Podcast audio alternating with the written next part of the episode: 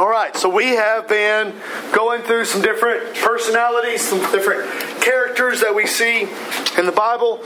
Talked about Adam, talked about Eve, talked about Abraham, talked about Isaac, talked about Jacob. And so tonight we're going to be looking at the person of Joseph. What we've been doing all along is asking three questions Who were they? Why do we know them? And then what lessons do they teach us? So the story of Joseph goes all the way back to Genesis chapter 30. So if you want to make your way back there to Genesis 30, and then it's really um, about 37, 36 is where the rest of the story really picks up at um, chapter 37, chapter 36. So. Think about the character of Joseph. Think about the three questions, um, not necessarily about why we know about Joseph as far as the stories, but factual things like Miss Scotty said that they would be saying at his eulogy. What do we know about Joseph? Who was he? Father of Jesus. Well, yes, but a different timeline. So Joseph, yes, was the father. He was the, the father of Jesus, but this would be the Joseph that we see in the book of Genesis. His brother sold him into, sold him into slavery and he went into Egypt. Yes, ma'am.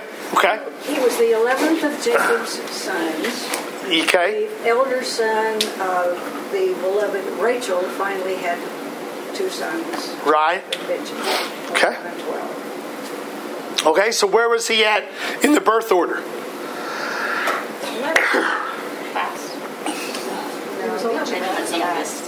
11. 11?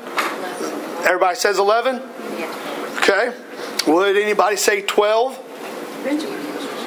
Well, well, yes, but so like if you get there to uh, la, la, la, la, chapter 30 and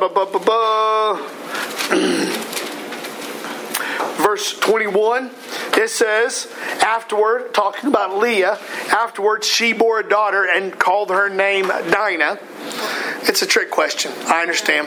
And then in verse 22 it says then god remembered rachel and she conceived with joseph. So yes technically he is the 11th son but just trivia he is the Dinah sneaked in there. yeah, it was it was a, it was a set you up for failure kind of thing. but actually, in actuality, he was the twelfth child born to Jacob. So we realize that he was one of the twelve sons of Jacob. Right? We talked about last week about Jacob and about him having the children. He had four wives, and so you had Leah, you had Rachel, you had Bilma, and you had who? Remember the fourth? Zilpah, remember?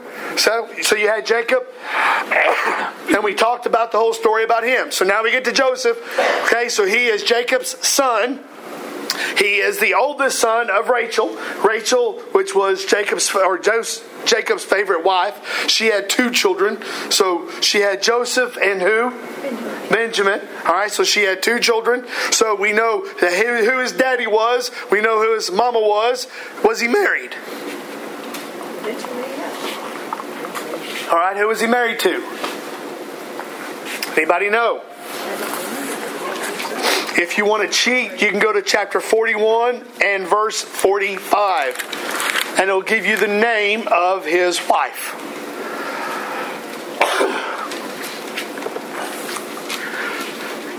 kind of getting ahead of ourselves, but eventually Joseph finds himself in a position of prominence in Egypt. And when he gets there, it says in chapter 41 and verse 45 that Pharaoh gives to Joseph a wife who her father was Potiphera, the priest of On. And so he gave Joseph an Egyptian woman by the name of Asenath. Maybe, maybe you can pronounce it a little differently. Maybe Scotty would think she's thinking about different words, but A S E N A T H. So Asenath maybe would be a way you could say it. But so he had a wife. Did he have any children? Ephraim and Manasseh, right? So you see this out of chapter 41 and verse 50 through verse 52. It says that not only was Joseph given a wife there in Egypt, but then that wife had two children. Manasseh and Ephraim. Does anybody know what is significant about Manasseh and Ephraim? Later on in the inheritance and later on in the genealogy. Does anybody know what is significant about them? Well, they got they split Joseph's inheritance. That's right. One of them was a good guy and one was a bad guy, and I don't. That's that's right. So eventually, whenever the other twelve tribes, each one of those tribes, they got their inheritance, right, except for the Levites. But then when it came to the lineage of Joseph, they gave half of Joseph's lineage to Manasseh and half of his lineage to Ephraim, right? Where normally it would just pass to the oldest son. So they split his his uh, legacy, split his inheritance up two different ways. Plus, Manasseh had property on the east side and the west side. That's right. There were half tribe. There was a half tribe on one side of Jordan and then half on the other. That's right. Yes, sir.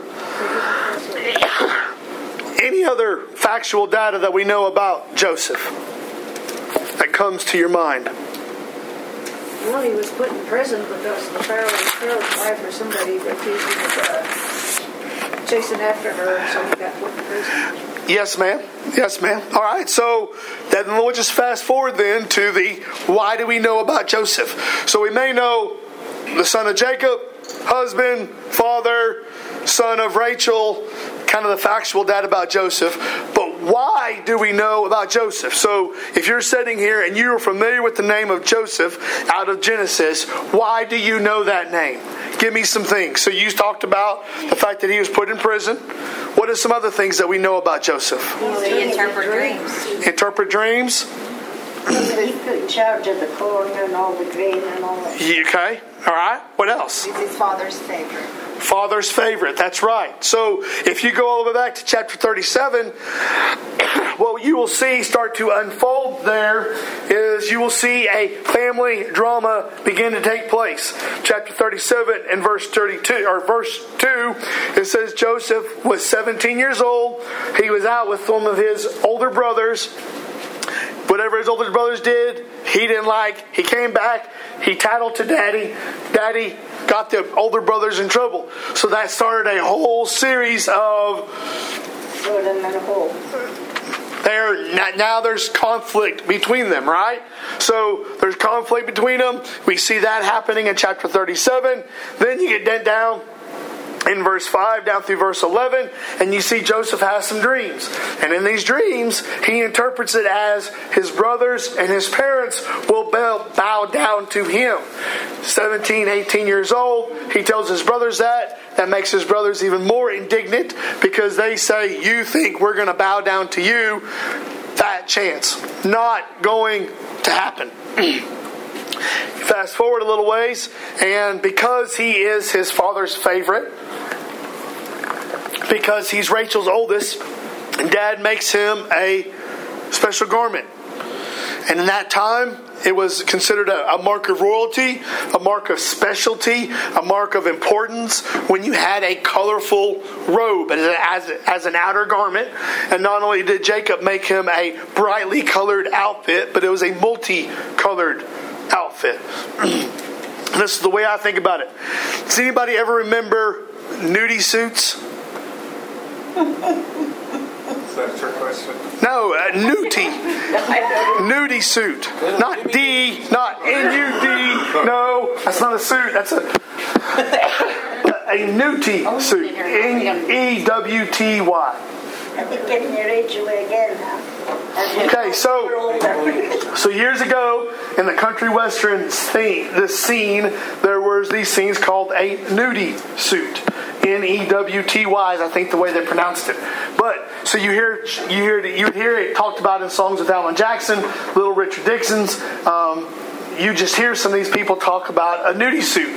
But what marked them was there was a lot of rhinestones and there was a lot of pizzazz, a lot of glamour. All right, so these suits, it was not just your regular standard suit. This thing had a lot of bling on it. Well, I mean, similar, but I mean, there was just a very ostentatious, a very loud. It was a very, hey, look at me, look at all the sequins, look at all the bedazzle, look at all the rhinestones, look at all the gems. And so it was almost like who could be the most outlandish in the suits that they would wear. The reason why they were called nudie suits was because the guy that designed them, his last name was Nudie. So when I think of a coat of many colors, I think of something that as Joseph was walking around, he is screaming, I'm spoiled, I'm entitled, I'm daddy's favorite, I'm the baby. I mean, it's one of those things. You just it, it, says something without saying something. Does that make sense? So Jacob makes him this coat gives it to Joseph. So Joseph is running around, walking around with this thing, and he's feeling like he's pretty slick. Then in chapter 7, towards the last part of chapter 37, he went to check on his brothers again. And as he's going, his brothers see him, and this is verse 18. They see him at a distance and say, We know who this is. They take him, take the coat off of him, throw him in the hole. Later on, they're down there and they're eating supper, they're eating lunch, whatever it is. They see the tribe of the Ishmaelites coming by, they pull him back out. Remember, they sell him into slavery. They go back. Then comes Reuben, thinks he's going to get him out of the pit, let him go. Anyways, they realize that they've sold him into slavery with the Ishmaelites. Now he's headed down to Egypt. So then they take the coat, and what do they do with it? See, I remember? They dip it in blood, and then they come to Jacob and say, Hey, we found this, implying that he was killed by wild beasts along the way. And now Jacob goes into a state of mourning because he feels like his son has been killed. Now, what I find to be fascinating is, is if you're imagining that you're the other 10 you're the other 10 sons for years you know about this for years, you know the truth, and you never say a word. Sometimes we think that there are things that we do in secret that no one will ever find out about. And as you find out later in the story of Joseph, secrets always come out. So, one of the reasons why we know about Joseph is not because of his color of many, his coat of many colors, he is sold into slavery, as Granny was saying. And then you get down to chapter 38, 39, and it has the story about him being in Potiphar's house. Now, as he gets down to Egypt, the Ishmaelites then sell him. He is bought by Potiphar, who is a high ranking soldier in Pharaoh's army, um, puts him to work. Joseph shows himself to uh, be excellent in his management and in his care, and so Potiphar promotes him, promotes him, promotes him. Next thing you know, Potiphar's wife, she has the hots for him. She tries to have a, a adulterous relationship with him.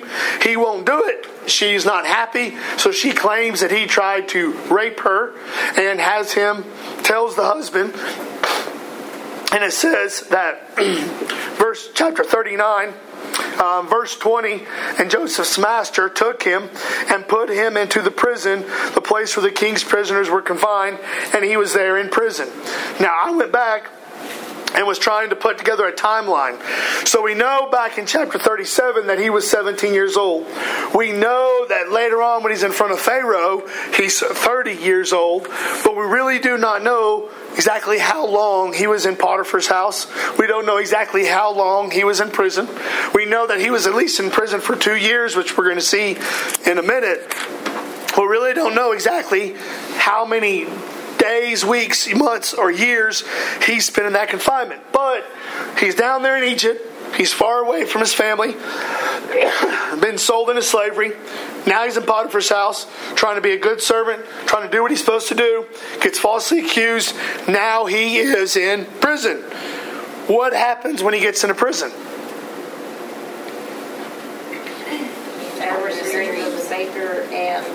Before that. Does anybody remember what happens while he's in prison before that? so, as he gets there in prison, it says there in uh, verse 22 of chapter 39 and the keeper of the prison um, put Joseph in charge of all the prisoners who were in the prison. So he gets into Potiphar's house. Potiphar says, Hey, you have an ability to manage and to be an administrator and to take care of my stuff. Elevates him to be in charge of the entire house. He gets falsely accused, gets put in prison. And what happens when he gets in prison? The guy that's in charge of the prison sees the ability in Joseph and begins to promote Joseph until Joseph's pretty much second command in prison. Now, I don't know if that's something to brag about, but that is something that just shows the character and the integrity of Joseph. If Spence would have got put in prison after he got sold into slavery, I can foresee that Spence would have a really bad attitude. I would probably be having a pity party for myself, and I'd probably be swelled up over there in the corner saying, I don't deserve any of this. Woe is me, poor, pitiful me. but what you see out of Joseph is you see that Joseph says, No, I'm in this position, I will be faithful, and I will work in the job that is in front of me. So it says in chapter 40, in verse 1, sometime after this. We don't know exactly how long he was in prison, but after that, as Sabrina said, that's when the cupbearer and the baker got thrown in prison. Again, it says in verse 4 of chapter 40, and they continued for some time in custody. So we don't know how long it was Joseph and the cupbearer and the baker were together. But at some point, both of those men have a dream. They're troubled about their dream. Joseph says, Hey, I had a dream. I interpreted it. I'll interpret your dream. So they tell him the dream. He says, Here's what's going to happen. One of you all will be restored, the other one will be dispatched. Remember this? So one is going to be restored back to his position of service, the other one is going to get his head chopped off, and he's going to die. So he looks at those three men and said, This is going to happen in three days. But then he told them, Hey, to the cupbearer. This is verse 23 of chapter 40. He says, But when you get back into Pharaoh's house, please give a good word for me. I'm falsely accused, not supposed to be here. Hasn't done, haven't done anything wrong, and you can imagine the cupbearer is like, "Yeah, you got it, buddy. No problem. I'll make sure and talk you up to the, the the king. I'll make sure and talk you up to Pharaoh." Then you get to chapter 41 and verse 1. After two whole years. So it's hard for us to really know exactly the timeline, but you can imagine Joseph had properly interpreted the dreams, told the cupbearer, asked the cupbearer, Don't forget about me. The cupbearer said, Oh, I'm not going to forget about you, buddy. And then for the next two years, Joseph is still sitting there in prison. He is still languishing away in prison, having been forgotten, having been abandoned, having no one to have a concern or care for him except for God. So it says in chapter 41 Pharaoh has a dream. Nobody knows how to interpret the dream. About that time, the cupbearer is like, I know a guy. So they go out, get Joseph, give him a shave, give him a bath, put on a new set of clothes. He comes into Pharaoh, properly interprets the dream to Pharaoh. And then, as soon as he interprets the dream, Pharaoh then says, So, what do you recommend we do? He gave Pharaoh a, an entire plan on how he then should proceed over the next 14 years seven years of the good years, seven years of the famine years. Tells him this is how you should proceed. And it says in chapter 41, in verse 37, this proposal pleased Pharaoh and all his servants. And Pharaoh said to his servants, Can we find a man, find a man like this in whom, in whom is the Spirit of God? So Joseph is sitting there, and this is the way it thinks about in my head. He had breakfast in prison. He's having lunch in the palace. And he eventually has supper in a residence in a place of his own as the second in command in all of Egypt. He woke up as a prisoner forgotten, woke up as somebody with no hope and with no future in the eyes of a lot of people, and he went to bed having all the power and authority as the person second in charge of the greatest kingdom, the greatest government, the greatest group of people on the face of the earth at that time talk about a big change of fortune. Talk about a big swing of, people may call it luck or fate or whatever you want to call it. The idea that he woke up in a dungeon and he goes to sleep in the most comfortable California king size bed you can imagine. The big swing here goes on. This is chapter 41. So he sets to work. Joseph sets to work. He puts the plan that he had given to Pharaoh seven years. They just stockpile the food, stockpile the food, stockpile the food. The seven years of famine comes. Everybody starts getting hungry. Joseph's the guy. He had set all this in place. And then you get to chapter 42, and you're following the line of Joseph. And it's like those movies or those TV shows that it's following the character, and then like it pans back to a different scene, or to a different time, or to a different setting. So you're following along there in chapter 41, and then all of a sudden the camera angle then goes back to Jacob, his children, his household, and they're back in the land of Canaan, and they're getting hungry. No food, famine is on. And about that time, Jacob looks at his kids and says, Hey, I've heard they got food in Egypt. Load up, head to Egypt, and get us food. So that's chapter 42. So, as it was customary, when people would come in wanting to buy food from the Egyptian government, they would have to come in before Joseph, and he would ask them, he would set the price, he would tell them who could get food, who couldn't get food. Everybody had to go through Joseph. So, as the story, and you can read this for yourself in chapter 42, Joseph is sitting there in the room. Here comes these group of foreigners wanting to buy food, and as they come in, it tells us in verse 8 of chapter 42 in Genesis Joseph recognized his brothers, but they did not recognize him. Now, we don't know exactly how long it had been. We know if you go back to chapter 37, he's 17 years old. You know by chap- the time you get to chapter 42, he's 30 years old. What's the difference in years? 13. 13, all right? It'd be more than that because you'd already had your seven years of plenty. Yes, you are correct. Yes. So he's actually 14. Yeah. So it could be 37, maybe 40, depending on where they came in the time of famine. So we don't exactly know if it's been 20 years. Let's say let's just use 20 years as a ballpark because we know there was 13 between 17 and 30, seven years of plenty, like Sabrina said. So we're somewhere in the ballpark of 20 years. It's been somewhere ish 20 years since he saw his brothers. The last time he saw his brothers, remember, he had this coat of many colors. Remember, they took it off of him. Now, I am not a garment specialist of the Old Testament, but here's how my sanctified imagination thinks.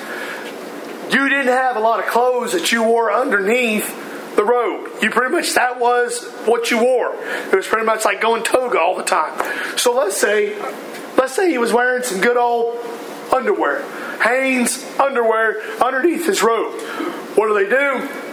They take the robe off, so now you got Joseph, and he is pretty much stripped down into his underwear.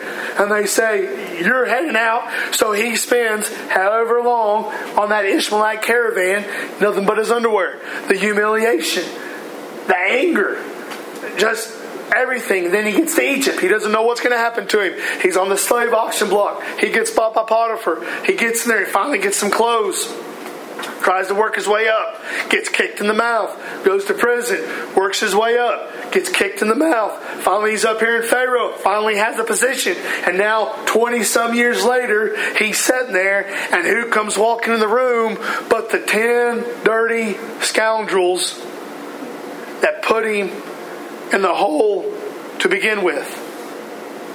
Do you remember the Johnny Cash song, My Name is Sue? Do you remember that? So in the in the song, Johnny Cash talks about going into the bar and seeing his dad. He could tell by the scar. What was it?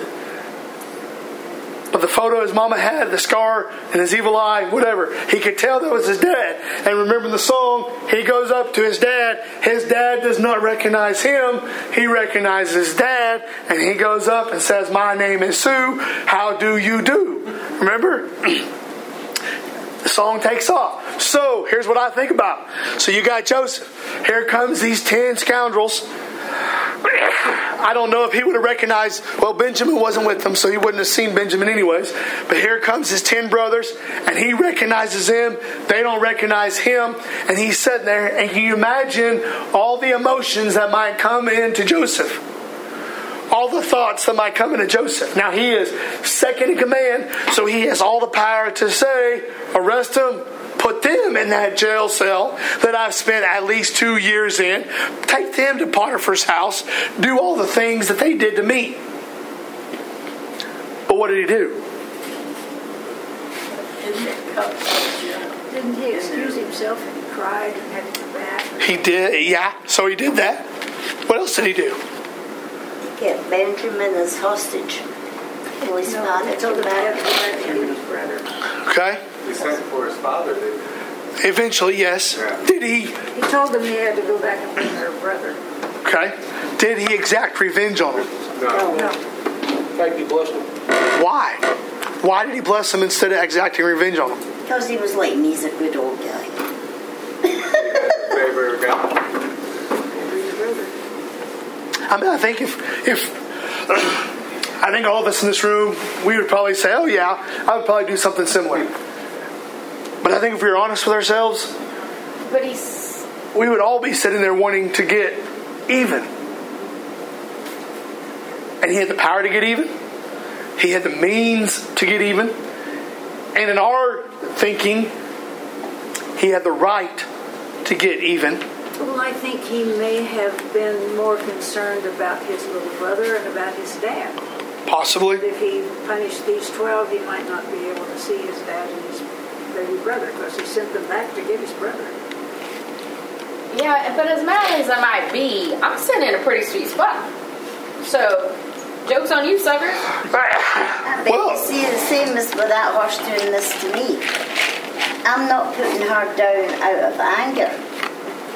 I cannot let her go out into the world, either to be sold or to be given away or to be rebred for her sake. And I mean, I haven't cursed that horse yet, and I still feed her. But once she's finished with the baby, then she will get the vet. And it's not out of anger. So I can understand how Joseph felt, you know? Now, like when she bit him, I mean, that was pure rage. That wasn't anger, that was pure rage. And that's the only reason I got to stop him from really doing a number on him. It wasn't a case of killing him. He just wanted to two by her. She'd had enough of that when she was a baby. And, you know, after he had calmed down, just like this, you can't go back and beat that. So why would he go back and be mean to his brothers? He's had time to think about it. And Maybe. God was on his side. Maybe. I mean, I can't tell you what was, was going through his head. You're right. He had seven years of plenty. He's at least spent seven years um, having a pretty good life at this point. So maybe that has softened his attitude. I don't know. Let's go back to his dream, too, and he said they were going to bow down to him. So, Yeah, maybe you know, you, you guys are here, you're going to have to bow down to him sooner or later, you know. Right. Sure. If you want food, you're going to have to beg for it. Sure. Lots of possibilities, you don't know. Right. So the brothers come. He, if you remember the story, we're not going to read it verbatim. Remember, he accuses them of being spies. They say, Oh, no, we're not spies. And they tell him, We have a father, we have a younger brother that's back home, and we have another brother that is no more, is what they say. Um, this is chapter 42 and verse 13. Um, so they're, they're telling this story to try to say we're not spies. And he says, All right, this is how you can prove you're not spies. He kept Simeon and he held Simeon in, in custody and said, The rest of you go back and you get Benjamin. When you come back with Benjamin, that proves that you were telling me the truth, and I will know that you weren't spies. So not only does he give them the grain, but then he gives the money back into their sacks. So he doesn't take their money, gives their money back to them. They head back to Jacob, realizing along the way that they had their money returned. They get back to Jacob and say, Here's the deal. He kept Simeon. We've got to take Benjamin back. And remember, Jacob is like, No way, Jose. I'd rather Simeon be lost instead of taking the risk of losing Benjamin. Okay? So they rock along there, and then they run out of food, and they're out of food. And Jacob's like, hey, we need to get more food. And they say, we can't go back without Benjamin, because if we go back without Benjamin, then that will be a sign that we were liars and we were spies, and we'll all be killed. So Jacob's like, nope, not going to happen. Then they get hungry. Then Jacob changes his tune, and he sends Benjamin back. When he goes back, that's when Jacob, or that's when Joseph sees them. And then at that second trip is whenever he says, he realizes, and you can imagine what's going through his head. So at this point, he takes his cup, has a steward put his cup in the sack of who? Benjamin, right? So then they take back off to go back to home. They've got all 11 brothers headed back towards the house. And then along the way, the servant of Joseph catches back up and says, You stole my master's cup, finds it in the sack of Benjamin. Remember? Then they all go back because the master or the servant said Benjamin's going to go back and he is going to be held in custody and he is going to be tried for the crime of thieving and taking the cup. So that's when the brothers go back and they vouch for Benjamin. In fact, I think it's even one of the brothers, I think Reuben, that says, Hey, keep me and let my brother go. And it's all a big test by Joseph to see if his brothers will stick up for the youngers now when they wouldn't before. In the midst of that, they're talking in Hebrew. They don't realize that Joseph can understand what they're saying. And then somewhere along that way, Joseph then breaks down. He reveals himself. And I can just imagine the thoughts Whatever he says, I am Joseph. And they're like, Who? Joseph. Who? Your brother from 20 years ago. Oh. Oh. Oh. I mean, you can just imagine the thoughts that go through their head. We're in trouble. We're in trouble. But he tells them, here's how this is going to work. Then, as you know, the story then goes on. Hey, go get dad. Go get the the not I guess stepmoms. Go get my stepmoms. Um, go get the rest of the family, and they all then come back to Egypt, and they settle in the land of where? Goshen. All right, so they settle in the land of Goshen, and then that is where you fast forward to Charlton Heston and the Ten Commandments. That's where Charlton Heston picks up on the Ten Commandments, is there in Goshen, and they have become numerous, okay? Anything I missed of why do we know Joseph? Well, Joseph against him because he said that it was God's plan. So Joseph stayed very, very humble, very humble person. Because he didn't blame it on his, what he did, what Joseph did, Right, blame it on God. right. Yeah, in fact, he uh, he says, where's it at? He looks at his brothers and says, "You meant it for evil, but God meant it for good." So he has a way of looking at it that God put me in this spot so that I could be in prison, so I can interpret the dream for the cupbearer, so the cupbearer could mention my name to Pharaoh, so that Pharaoh would call for me, so that Pharaoh would put me in charge, so that I could store the food, so that when you all got hungry, I could have food to keep you alive, and I could then resettle you in Goshen. So all of these things, even though they might have been miserable, things that I did not prefer, things that I would not want, God orchestrated all these events not only to save my family, to save my people, but then to provide for my family and to provide for my people.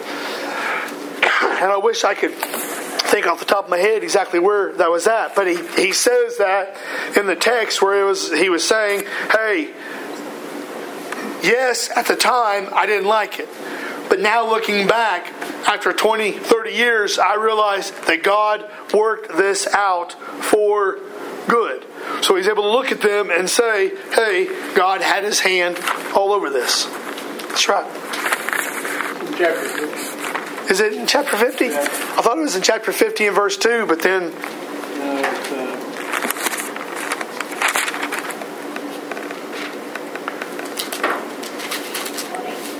yeah. verse 20. Verse 20, right? yeah. As for you, you meant evil against me, but God meant it for good to bring it about that many people should be kept alive as they are today. So do not fear, I'll provide for you. Yeah. Because they were worried that after their father died, then Joseph was going to exact his revenge on him. And so they tried to come to him and basically plead for mercy, and he said, no, it's, this is meant. This is what God did. So Right. Yeah, they just need it.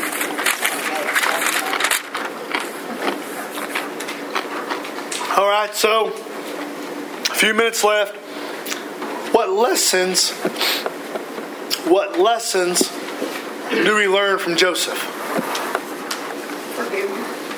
Forgiveness. Okay. That God's always in. Providence of God. Providence. Perseverance. Perseverance. provision of faith. Yeah. That's right. Make the best of your situations. Yes. So there's a phrase that keeps coming up. You go back to chapter 39, and there's a phrase that comes up multiple times that I think is telling about the life of Joseph. If you get to chapter 39 and verse 2, and it makes a statement the Lord was with Joseph. Now, this is after Joseph has been with the Ishmaelites. He has now been sold into Potiphar's house. But as Moses is writing the story, he says the Lord was with Joseph. Then in verse 33, his, or verse 3, his master saw that the Lord was with him. Verse 21. But the Lord was with Joseph. Verse 23. Because the Lord was with him. So it gives us this idea that even though Joseph was sold into slavery, even though he was far away from his homeland, even though he is far away from what he might consider to be the blessing of God, the favor of God was still with Joseph.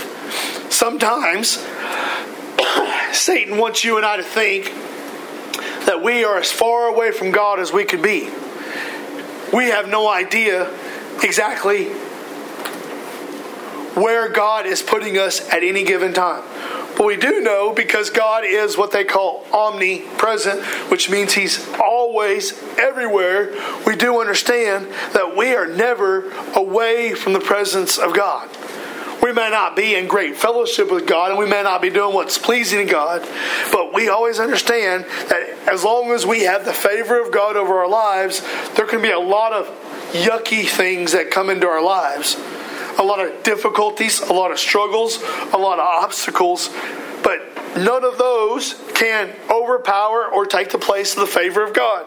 And right there in chapter 39, you see over and over again where it says the reason why Joseph was able to persevere, the reason why Joseph was able to rise to the occasion, the reason why Joseph was able to be humble, the reason why Joseph was able to be successful, the reason why Joseph was able to be faithful was not because how good Joseph was, but because the Lord was with Joseph.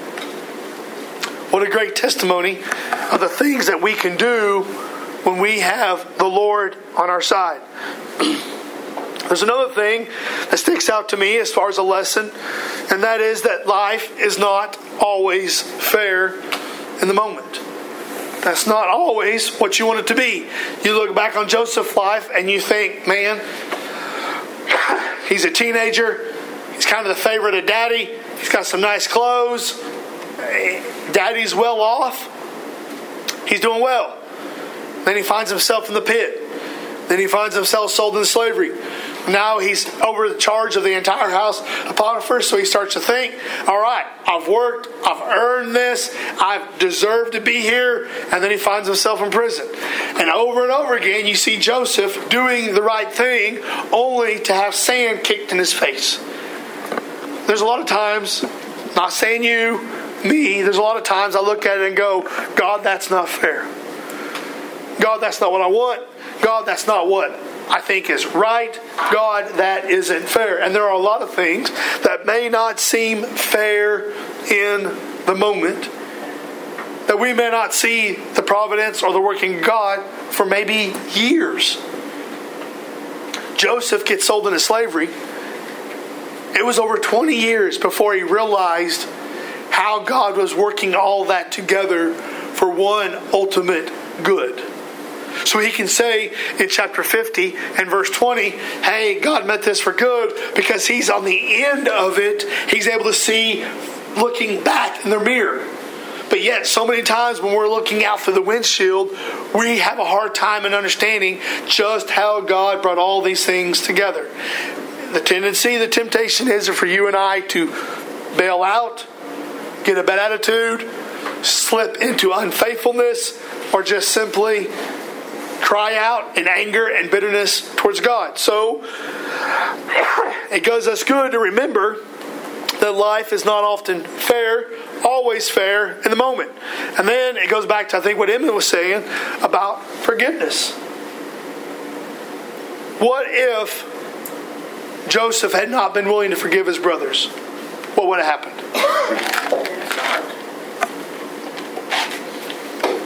They would have starved? Okay. Okay. I guess not the whole lineage would have died because he was still survived. He would have lost the favor of God. And you think about it, if he doesn't forgive his brothers, then his brothers don't go back and get his dad. And then you get over there to chapter 42 and verse blah, blah, blah, blah, blah, chapter 42 and verse 6. Um, when he's talking to them, and you think, is he going to forgive him? Is he not going to forgive him? Is he going to give him a break? Is he not going to give him a break? He recognizes them, they don't recognize him. And so you see this conversation going. And to me, whenever I read it, it's not really clear because as the story is unfolding and he recognizes them, it doesn't give you like a in parentheses, oh, Joseph's going to forgive them. Don't worry about it. You really don't know what's going to happen there for a few moments, but then you realize that he is going to show them grace. However, if he hadn't, then you wouldn't have had a situation like in chapter 46 and uh, verse 27. We back up to verse 26. This is talking about the entire household of Jacob coming into the land of Goshen. It says all the persons belonging to Jacob who came into Egypt, who were his own descendants, not including Jacob's sons, wives, were 66 persons in all. And the sons of Joseph who were born to him in Egypt were two. All the persons of the house of Jacob who came into Egypt were 70. Now, why is that significant? Back in chapter 42, if Joseph was not willing to forgive his brothers, then it is conceivable, possible, that you wouldn't have had then Jacob and his family then come into Goshen. So you wouldn't have had 70 70 people come into the land of Egypt. Then, 450 years later, how many people come out of Egypt? Remember? 660,000? 600,000 men on foot, right? Well, it was God's plan. He, he had he was building a, a people for himself, and it was based on Abraham and Isaac and Jacob and these twelve these twelve tribes. That's If right. he wiped out those twelve brothers, God would have had to start it all over again with, with somebody else to build his his country, his nation. That's his right. People for himself. These were his people. They were not going to be done away with. That's right. But my argument is you have the 70 coming into Goshen, Yep. you have the 600,000 going out of Goshen. You have the lineage that then carries even today with with the Jewish people and the nation of Israel. All of these things, I argue, is the result and the legacy of one man in chapter 42 choosing to forgive when maybe the majority of us in this room would have said he was justified in not forgiving. Because it wasn't even a matter of him saying, I won't give you food, or it wasn't a matter of him saying, I'm going to kill you, as much as he could have said, I'm not going to give you food. And the way that we get the impression that I get when I read through the story is, is they're starving to death over here in Canaan. The only reason why they're able to stay alive is because their food they're getting out of Egypt. So if they go to Egypt and Joseph says, "Hey, I'm not giving you any food," they go back. There's a real possibility they could starve to death over the land of Egypt, and Jacob and his whole descendants are then eliminated. And you say, "Well, Spence, that wasn't God's plan." That wasn't God's plan, absolutely. But when we're reading the story, we can't see the next 2,000 years of history. All we can see in the story is what God is doing there. And Joseph, Joseph, was he thinking what God's plan is? I don't know. But what I think about is you think about the legacy of one man being willing to forgive and the downstream effect of that one person's willingness to forgive. One of one of, not the, one of the biggest obstacles we face as a society is bitterness, unforgiveness, and we hold grudges. And donkeys hold grudges against elephants, elephants hold grudges against donkeys. OU holds a grudge against OSU. OSU holds a grudge against OU. The sheep people hold a grudge against the goat people. The goat people hold a grudge against the sheep people. It's like you always have this division and you have people that are constantly at odds. And if you get a group of people that are not at odds, there's always someone outside the group looking for an opportunity and seeing an opportunity then to put you at odds and to, to divide you amongst yourselves, right? So we are always being attacked and we're always on the assault from people trying to divide us and to tear us apart. And yet you get there to chapter 42, you had one man that chose to forgive and the legacy of his forgiveness. You know that I struggle with road rage. Bad. In fact, I think it's going to be a diagnosis before long, and then I will be able to get an excuse for it. But the idea that you know you get cut off in traffic, and the question is, is will you forgive, or will you get even? Is that why you were so forgiving for Stacy? Maybe, maybe. So when we think about the lessons, we think about the favor of God. We think about life not always being fair in the moment, and we think about the legacy of forgiveness. Other thoughts?